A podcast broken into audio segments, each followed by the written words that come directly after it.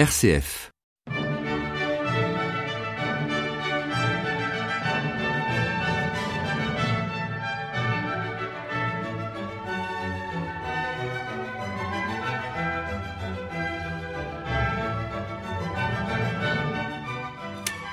Chers amis de RCF, heureux de vous retrouver pour cette émission de la Clé des Champs, et c'est le numéro 166. Nous sommes le cinquième dimanche du temps ordinaire. Dimanche dernier, le 2 février, était la fin du temps de Noël dans l'ancienne liturgie avec la fête de la présentation au temple de Jésus, appelée aussi autrefois la fête de la purification de la Vierge. Aujourd'hui, nous sommes le cinquième dimanche du temps ordinaire, mais dans l'ancienne liturgie, comme d'ailleurs dans la liturgie luthérienne aujourd'hui, nous commençons le temps avant Pâques, une sorte de pré-carême. Pourquoi je vous dis cela? Parce que les cantates de Bach sont réparties selon la liturgie luthérienne et non selon la liturgie issue du Concile Vatican II. Donc aujourd'hui, nous commençons le temps avant Pâques, sorte de précarême que je vous disais, avec trois dimanches, la septuagésime, la sexagésime et la quinquagésime, et ensuite ce sera le carême proprement dit. Ce dimanche de la septuagésime, ou dimanche Circum de l'incipit de l'introïte. L'incipit de c'est le début du chant d'entrée de ce dimanche, donc euh, environ 70 jours avant Pâques. Il symbolise les 70 ans de captivité de Babylone. Une fois n'est pas coutume, commençons par une pièce de clavecin de Bach, bien sûr, le concerto italien en fa majeur BW 971. Une structure en trois parties, l'interprète doit donner l'illusion d'une alternance tutti solo, une franche et énergique ritournelle sert de refrain, suit un andante ou mouvement lent, une sorte de longue et admirable arabesque richement ornée. Enfin, marqué par l'art du violon italien, un allegro vivace ou presto, jouant de contrastes dynamiques. Le 22 décembre 1739, Voici ce qu'écrit le critique Adolphe Scheibe de Hambourg. Qui ne confesserait pas, en effet, que ce concerto pour clavier doit être regardé comme le parfait modèle d'un concerto pour une voix bien conçue? Nous n'avons aujourd'hui que très peu ou même aucun concerto possédant des qualités aussi remarquables et qui témoignent d'une élaboration imagée.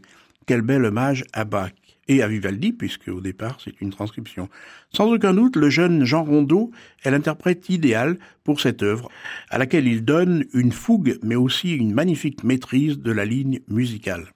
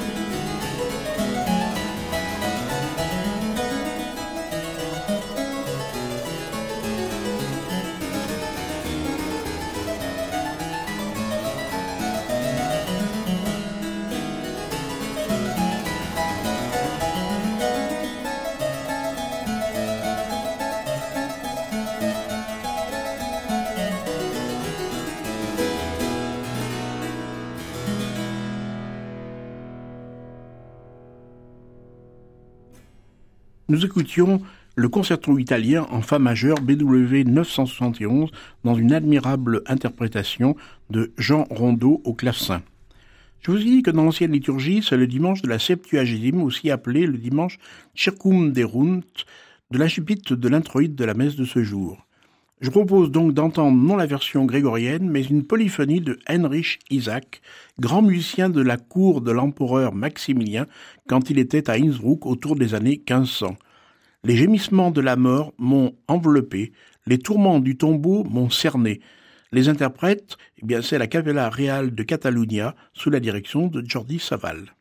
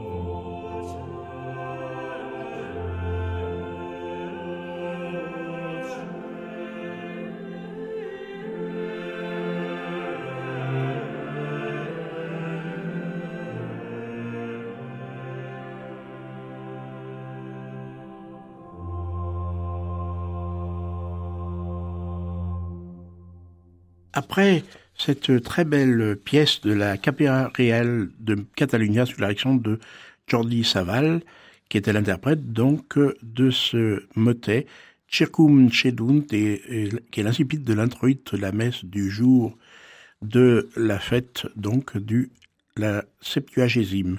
Et euh, cette pièce donc était écrite par Heinrich euh, Isaac. Voici maintenant eh bien, la cantate BW 144 de Jean-Sébastien Bach. Nous ne l'avons jamais entendue, c'est la première fois, et elle est dessinée au dimanche de la Septuagésime donnée à Leipzig le 6 février 1724. Période intense de travail pour le canteur. Il vient d'arriver à Leipzig, en effet, il est arrivé il y a même pas un an, au mois de mai 1723, il n'a même pas un an, mais il a le temps, même pas le temps de souffler. Et dans le prolongement des dimanches après l'Épiphanie, celle-ci revient sur la soumission à la volonté divine. que le maître rétribue autant les ouvriers de la dernière heure que ceux qui ont travaillé tout le jour n'a pas à être discuté, à chacun ce qui lui revient. Le livret insiste sur le fait que, par sa divine providence, tout est voulu par Dieu pour le bien de l'homme. Ce que Dieu fait est bien fait. Nous écouterons d'ailleurs une pièce d'orgue tout à l'heure euh, sur le même thème. Commençons par le cœur d'entrée de cette cantate W 144. Il, traite, euh, il est traité en motet polyphonique, les voix sont doublées par les instruments. Il s'agit en fait d'une grande fugue dont le sujet énonce fermement le choral Nimm was dein ist und. Prends ce qui te revient et va ton chemin. Nous écoutons la version du Bach Collegium Japan sous la direction de Masaaki Suzuki.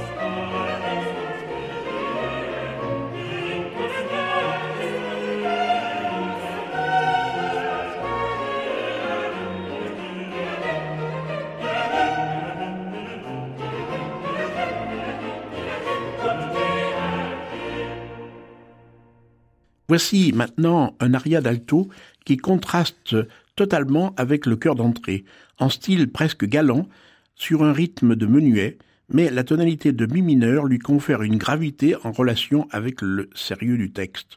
Ne rechigne pas, cher chrétien, si tout ne marche pas selon tes désirs, loue au contraire ce que Dieu t'a apporté en partage, lui qui sait ce qui est bon pour ton bien. Et c'est l'alto, ou plus exactement le haut de contre, Robin Blaise.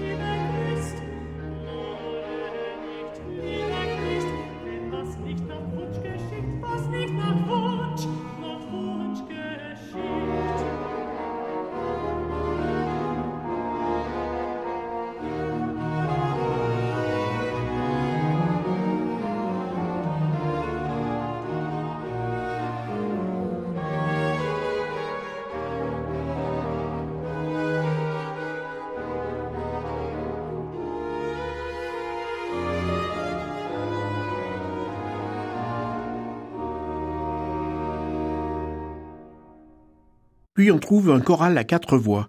Gilles Cantagrel, dans son livre remarquable sur les cantates de Bach, a fait des recherches en particulier sur les chorales, et il nous dit que ce choral est la première strophe du cantique de la croix et de la consolation, un texte de Samuel Rodigast sur une musique de Severius Gastorius. Ce choral insiste sur les réconforts que Dieu apporte à ceux qui lui sont soumis. Ce pourrait bien être le choral qui clôt la première partie de cette cantate avant la prédication.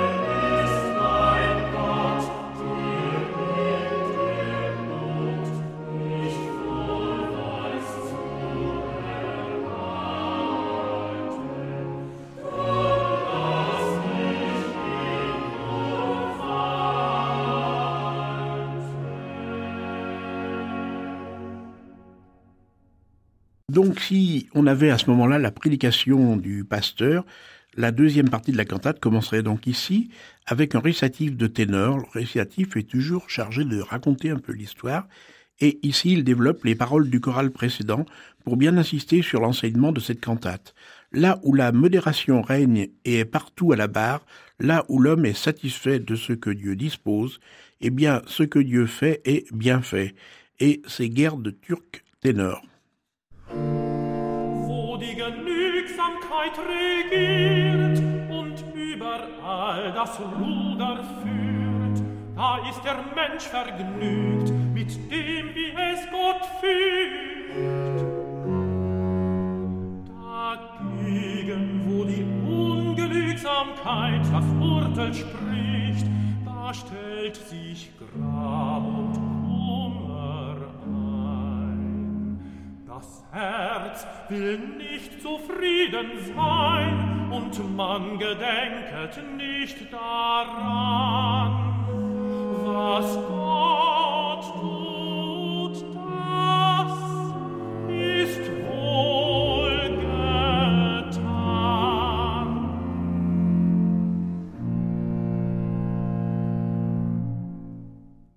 Voici maintenant un aria de soprano il est là pour dire que l'on doit se satisfaire de son sort. On trouvera plusieurs fois ce thème dans les cantates de Bach. Dans le journal intime de la famille, on trouve par exemple le cantique de Paul Gerhardt, Gib dich zu Frieden, contente-toi de ton sort et demeure en paix dans le Dieu de ta vie. Dans un article de nécrologique rédigé par Carl Philipp Emmanuel Bach à propos de son père, Carl Philippe est le fils, donc brillant, de Jean-Sébastien, il écrit Ces honnêtes gens de Thuringe si satisfaits de leur pays et de leur état. Et c'est Yukari Nonoshita, soprano, qui interprète cet air.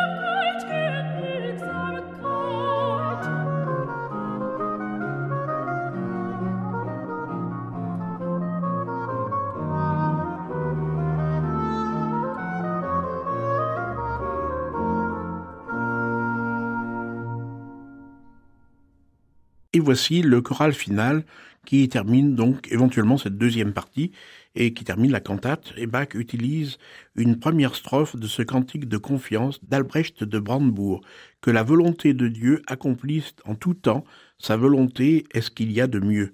Il est toujours prêt à aider ceux qui croient fermement en lui. Et je vous rappelle les interprètes, le Bach Collision Japan sous la direction de Masaki Suzuki.